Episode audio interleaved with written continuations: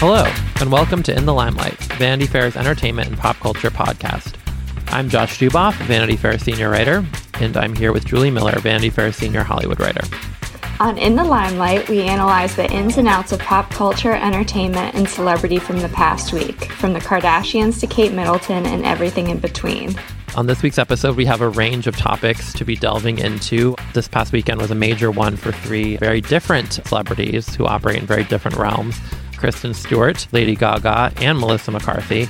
Even though they all are quite different, I kind of feel like they'd be a really fun Charlie's Angels trio. And we're going to get into what each of them were doing. I would pre order a ticket for that show. Yeah, Kristen, Gaga, and Melissa. And Our Lady Meghan Markle stepped out with a very bold piece of jewelry, which we are very excited to break down for you later. So, Julia, have you recovered from the Beyonce news? Uh, we did our emergency podcast last week. I feel like we both had a weekend to kind of take it in just curious if you're still in the same heightened sense of disbelief and excitement. Well, I was half expecting her and the twins to show up for like a surprise Super Bowl interlude, yes. and I expected that to be my closure on the whole announcement. I still haven't found closure. This is too big. I made a note last night that it was kind of interesting because Lady Gaga sang Telephone as part of her halftime show. You know, it's a hit of hers, but it's not, you know, the biggest in her arsenal and it's like a Beyonce duet. So I, I, was thinking to myself, oh my God, there's only one reason she's singing this because it's Beyonce is about to like emerge from the skies in that same outfit from her pregnancy Instagram, probably.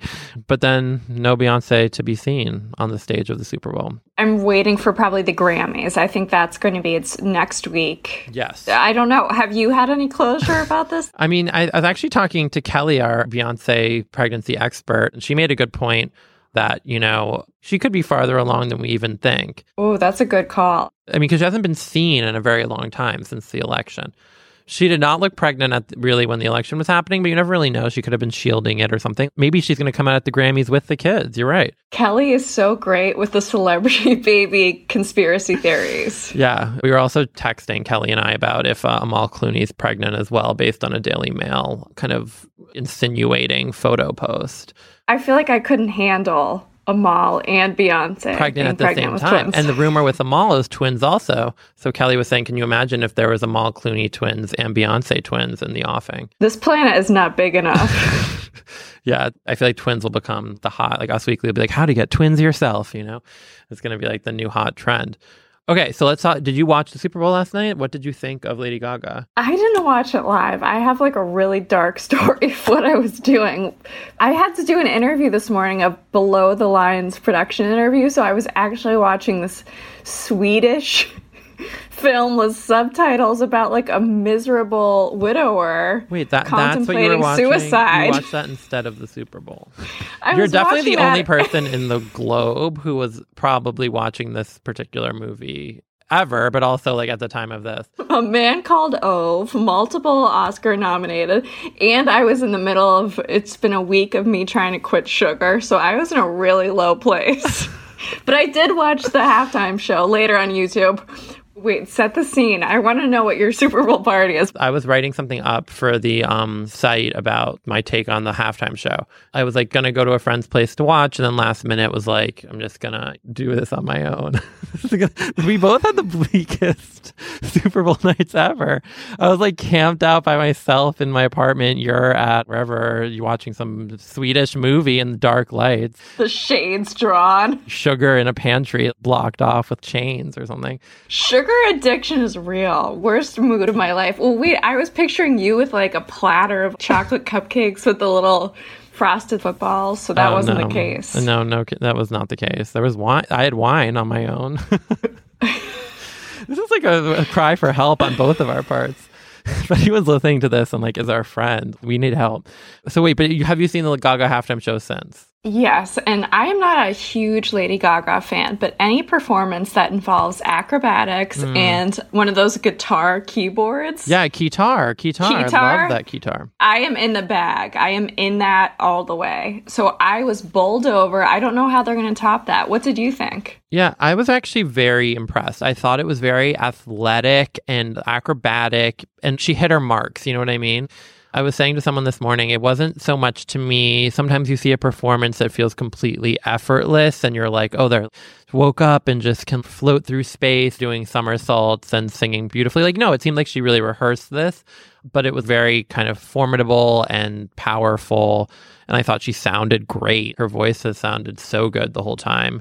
I was thinking about what it would feel like to be on this stage on your own. She was only like, I think, the eighth person to never have a special guest for her halftime show and to just command that stage for 13 minutes on your own. That's crazy. It was the pick me up I needed after finishing that Swedish drama. especially compared to last year, Chris Martin and Coldplay on that grand piano, and he had to welcome like 18 different yes. guests, including Beyonce. And the fact that Lady Gaga did that herself with her incredible team of backup dancers, but no other cameo. I don't know how they're going to beat it. Even Beyonce, I don't know how Beyonce would have. The fireworks, and then when she ended it by catching the football, football I know, I was. That really stressed me out. well, that's the thing. Like, what if she hadn't caught the football? I had so much anxiety when I realized that she was going to have a football thrown at her. I was like, same here. This is why we could not be performers, Josh. Aside from like 800 other reasons. But yeah, no, it was a very affecting. And also, I thought it was, you know, there was so much talk before. Of would she be political? Would she say anything about Donald Trump? Because, like, the night after the election, she protested in front of Trump Tower. And I thought she actually handled it in kind of a subtle but effective way she you know sang born this way which obviously the message of that song is it shouldn't necessarily be political or you know in normal times but based on everything that's going on right now it had this kind of very poignant effect to it. You know she sang at the beginning god bless america and this land is your land which people have picked up on was kind of a protest anthem in its own way. I feel like she chose to kind of let the music and the artistry and sort of what she was composing with the whole order of the songs make her point for her which i loved my other thought that was running through the entire performance was I can't picture one male performer who could have done everything she did, like all the dancing, yeah. diving off the stage, all of the dance moves in those huge heels, aside from maybe Michael Jackson. Yeah, I think she said Michael Jackson Bruce Springsteen were the performances for the Super Bowl halftime shows that were her favorites. So that kind of makes sense. Also, I love that she actually like dances and is full on pop star. I feel like there isn't so much of that these days. Like so many of them just kind of like flail around and sit around and you know. I know. I want that to be my new like workout routine. I'm just going to attempt to duplicate the Lady Gaga halftime show with the guitar and the oh my god i'd love to see you recreate that thing where she like drops off from the wire from the top of the stadium if someone said they would set that up for you to like fall into the stadium would you do it? And you'd be held up by wires or would you be too scared? I would be too scared i think. Would you be able to do it? I don't know. With like some of that glitter eye makeup on like i feel ah. like that would be cool. maybe- I would be the person on the stage who like held the microphone for you. Oh yeah, I would. That'd be great. Well, you're on your guitar. What did look fun was when she jumped Black Swan style at the end when she caught the football and just fell off the stage. I know, but I was waving myself. I did not want her to drop that football. I was like, "Why are you going to catch a football after every single perfect step?" She also didn't seem that out of breath, which I also found kind of amazing. I would watch the behind the scenes documentary about how long she had to prep for that. Yeah. I read somewhere that she was training for this by doing really intensive cardio on some sort of Stairmaster elliptical thing. And while she was doing that cardio, she was belting out the whole set list from the Super Bowl so that she could sing while she did it. Which I like to sing when I work. Like if I'm running on a treadmill, I like to sing, but I can't because I'm in a gym, so I have to like mouth the lyrics. You know, right. like, it sounds kind of it sounds kind of fun actually. Right, right. I love that. I also like that Gwyneth Paltrow Instagram that photo that she and Lady Gaga took last year together. Yeah, though I thought that was kind of funny because I was like, that's from last year, you know? Right. But I guess it's kind of like how it's when it's someone's birthday, you find a photo of them. But it's like she's really trying to like get herself into this moment. I know. how can she wedge herself into that relevance of the Super Bowl? Were there any other fun pop culture moments that happened during the game? I think the only other one that I really loved was Gisele in the audience, which, as someone from Boston and a longtime Patriots fan, Gisele and Tom are an important couple for me. and she let loose. First of all, I loved her attire, which was just this loose blue jean kind of button down. Like it looked like what I would wear, you know, if I was like a Sunday and I was doing errands and knew no one was going to see me. She just was like so low key. And when they won, she celebrated like you've never seen anyone celebrate, like just like insane maniacal screaming, which is totally understandable because the Patriots came from way behind to win. But while she was doing this, she was taking a selfie while spinning and shouting and screaming. And it was so euphoric that it was almost like uncomfortable to watch. it was so powerful. And I was just like, where is this video going? I don't even know what you do with a video like that. It should go in the Louvre or something. I love that she just wore this worn, like, chambray button down. Because I imagine when you've been to like 50 Super Bowls. Yeah, she's just like, oh yeah, I guess I have to stop in. Also, like the morning of, she went to some space museum with her kids. For hers, was just like a weekend out of town. it was like no big. I can't believe I forgot that you're from Boston. You were, of course, probably cheering on the Patriots. Did you have money riding on the game or anything? Were you texting with no, your family? but my, my parents are even bigger Patriots fans than I am. And the Patriots were losing by like 21 points or 18 points at the halftime. And um, my dad changed his clothes, and that's why the Patriots won. Oh, of course. That's official. That's actually why they won. It's not like a theory. Did you watch any of the commercials? I did see the one Amy Adams. Uh, what was that even a commercial for? It was like 20 different stars. Yeah, Tina Fey, Viola Davis. What was it for though? They were like all in their high school yearbook. That was a weird ad, and that's a great example of an ad I don't think is that effective. I probably shouldn't. Maybe I shouldn't be saying this if they're like sponsoring this podcast, but you don't know till the end what it is, and it has nothing to do with what happened in the ad. I think it was a car. Unless it's seared into our unconscious, and later today we're just going to go on like Ford's website for no reason. There weren't a lot of good celebrity ads. Justin Timberlake was in one, which was okay. What was his for? It was actually like kind of cute ish. It was um I forget who it was. Some celebrity was singing bye bye bye, like an older celebrity.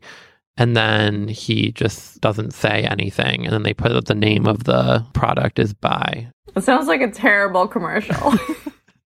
I mean, explaining a commercial like this, like as a plot summary, I feel like really any artistry that you could, you know, assign to it beforehand is definitely removed after that point. And then Justin Bieber was in this terrible T-Mobile ad where he just jumped around and you could tell he had no idea why he was even there and they just had him reading cue cards. wow. Not great. One of the other celebrities that was in an ad that I actually saw this morning was the best reviewed ad for Kia was Melissa McCarthy.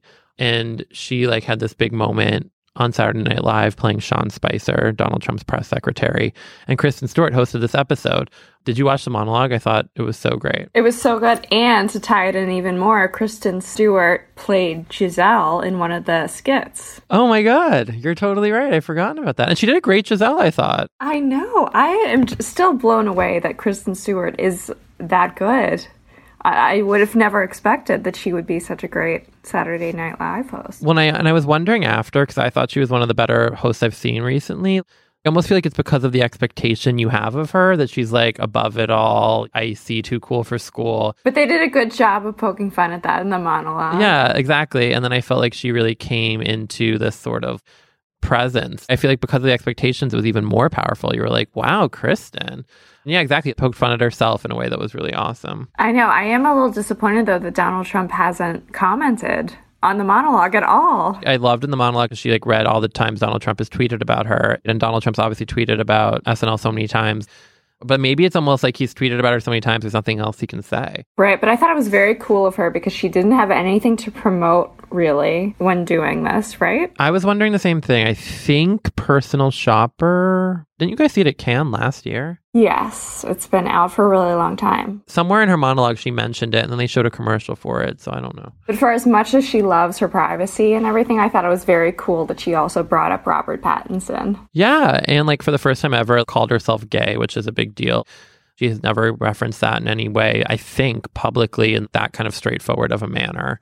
She seemed more comfortable, didn't she? I was kind of just like, wow, she seems really glowing, the way like a bride looks or something. Right, because she's normally so fidgety, even in Yeah. interviews. But she was really, she came into her own on that stage. Yeah, I really, really liked that. She made fun of Twilight, Robert Pattinson, just things she never would have ever done before. And she looked incredible. Yeah, looked great. I don't know what was going on, but her like whole style and look and hair and makeup She was like definitely just styled, and I don't know what it was going on. And maybe the biggest sign here is that if you're internally happy, you look great. Oh my gosh, Josh, that's such a deep takeaway. I don't think I saw that at all in any of the SNL recaps this weekend. No one was writing about her inner beauty was reflected in her like smoky eye glamour or whatever. Did you see the Melissa McCarthy sketch? Yes, it was so incredible. And Sean Spicer, didn't he react to it? Yeah, what did he say? He was like, I think he might have said something like she should dial it down. You were right. He said that he thought McCarthy could, quote unquote, could dial back a bit. Although he found the show to be really funny. Oh, he did say that? He said that she needs to oh that was not what i needed to hear right now. He said that she needs to slow down on the gum chewing. Way too many pieces in there. So i don't know if that's him thinking he's funny analyzing it. Yeah i feel like he thought that was like a joke you know? I hope this means she does the opposite of dial it down. I thought it was great. She like goes for it so intensely. It was like a tour de force Hey, it's Kaley Cuoco for Priceline. Ready to go to your happy place for a happy price? Well, why didn't you say so? Just download the Priceline app right now and save up to 60% on hotels. So, whether it's Cousin Kevin's Kazoo concert in Kansas City, go Kevin, or Becky's Bachelorette Bash in Bermuda, you never have to miss a trip ever again. So, download the Priceline app today. Your savings are waiting. Go to your happy place for a happy price. Go to your happy price, Priceline. So we need to talk about Meghan, as always. We need to talk about Meghan. And my favorite morning ritual is when I wake up to a text message from Josh with a link that includes Meghan Markle at some point in it because I know it's going to be a really good day.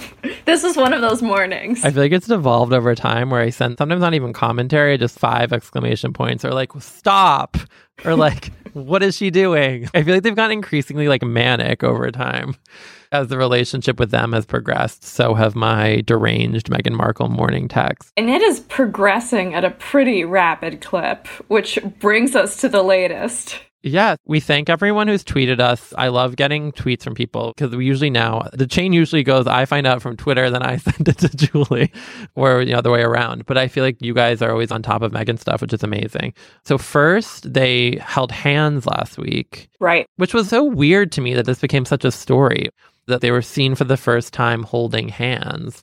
I don't know why this put me over the edge because obviously everything they're doing is being intensely monitored. The obsession over the fact that they were seen holding hands was kind of creepy, you know? Do you know when were William and Kate first photographed holding hands? Oh, that's a really good question, actually. I'm not sure. But I feel like it was probably eight years in.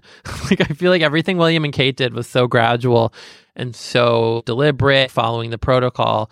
I don't know. I guess everything's happening at warp speed with Harry and Meghan, but I was like hand holding. Are we like in eighth grade that this is such a big deal? Well, right. But the royal family is very averse to PDA. I'll give you that. That's true. For a royal family situation, this is a lot. This is a lot. But also very noticeable was that only Harry was wearing a beanie, not Meghan. Oh.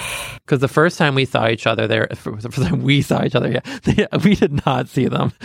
but because otherwise I'd have a restraining order against me. But the first time they were seen photographed, they were both wearing beanies, which was kind of strange going to the theater together. And now just Harry had one. So would you read anything into that, Julie? I didn't. Did you? Well, I don't know why wasn't Meghan wearing their matching beanie look. Maybe she forgot one, like when we went to Sushi Park and you forgot yours, and I had mine on my head, ready to go. Oh, or when um, wait, wasn't there someone we were talking about at Sundance who had forgotten a beanie? Kristen Stewart, case too. Yeah. Oh my gosh, this is all coming together again. I know. I should really start some sort of charitable beanie foundation. I think the message of this whole thing is Julie Miller should be walking around with a bag of beanies. in case me or Kristen Stewart or Meghan Markle happens to come near her beanieless. So you can be ready to go. I will be there. Okay, wait. So what about this? Can you explain what just happened with this ring today? So I went to the Daily Mail and now she's wearing a monogrammed ring that says H on it. And of course, Daily Mail has the photos of Meghan. She's walking around in London with her beanie that she found. Oh, she she's wearing the beanie in these. But she's alone. Back to beanie, the Meghan Markle story. She was out in London. Apparently, Harry and Meghan have quote unquote practically moved in together. She was walking around. She had just bought flowers at a farmer's market, as you would do if you were Meghan Markle. and she was wearing a ring that had an H on it. And of course, they have the crazy zoom in lens with all the different. On that photos. H. That H was so zoomed in on. But I was trying to look. It's hard to figure out. I mean, it's definitely an H, I guess, but like the Daily Mail, that's some intense Zoom work, and it's still a little fuzzy to me. It's still kind of a leap because to me it almost looked like it was a crown or something. I'm going to pull it up again. a crown, like the crown Harry is going to wear when she's queen and he's king. Equally as bizarre.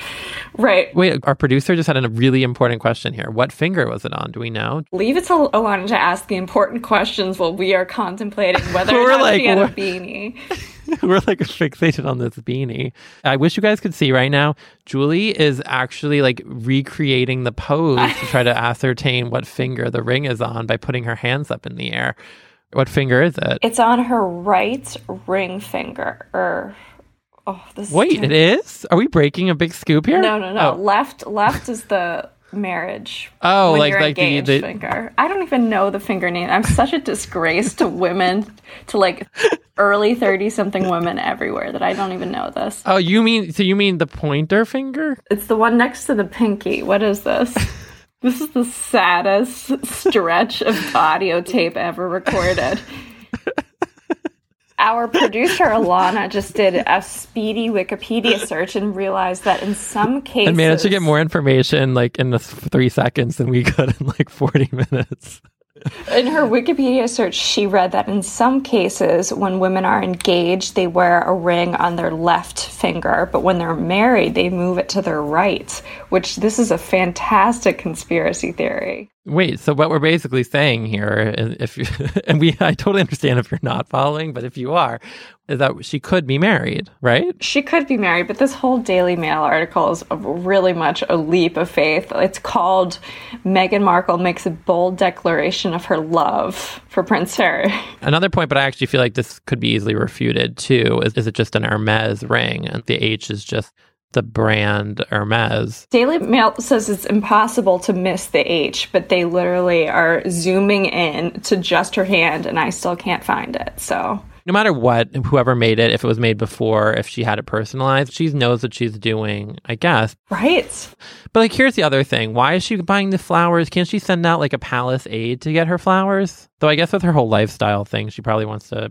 Knowing her, she needs to like pick out the exact right scent for her potpourri box or whatever. I love that Josh gets worked up. He thinks this is her kind of aggressively rubbing in the fact that she's dating Harry by going out, getting flowers, courting these photographers, and wearing a ring. And Clearly, flashing an H ring. I mean, Julie, you're and you're giving her. You're acting like this is so little Miss Innocent. well, it's because I can't make out the H.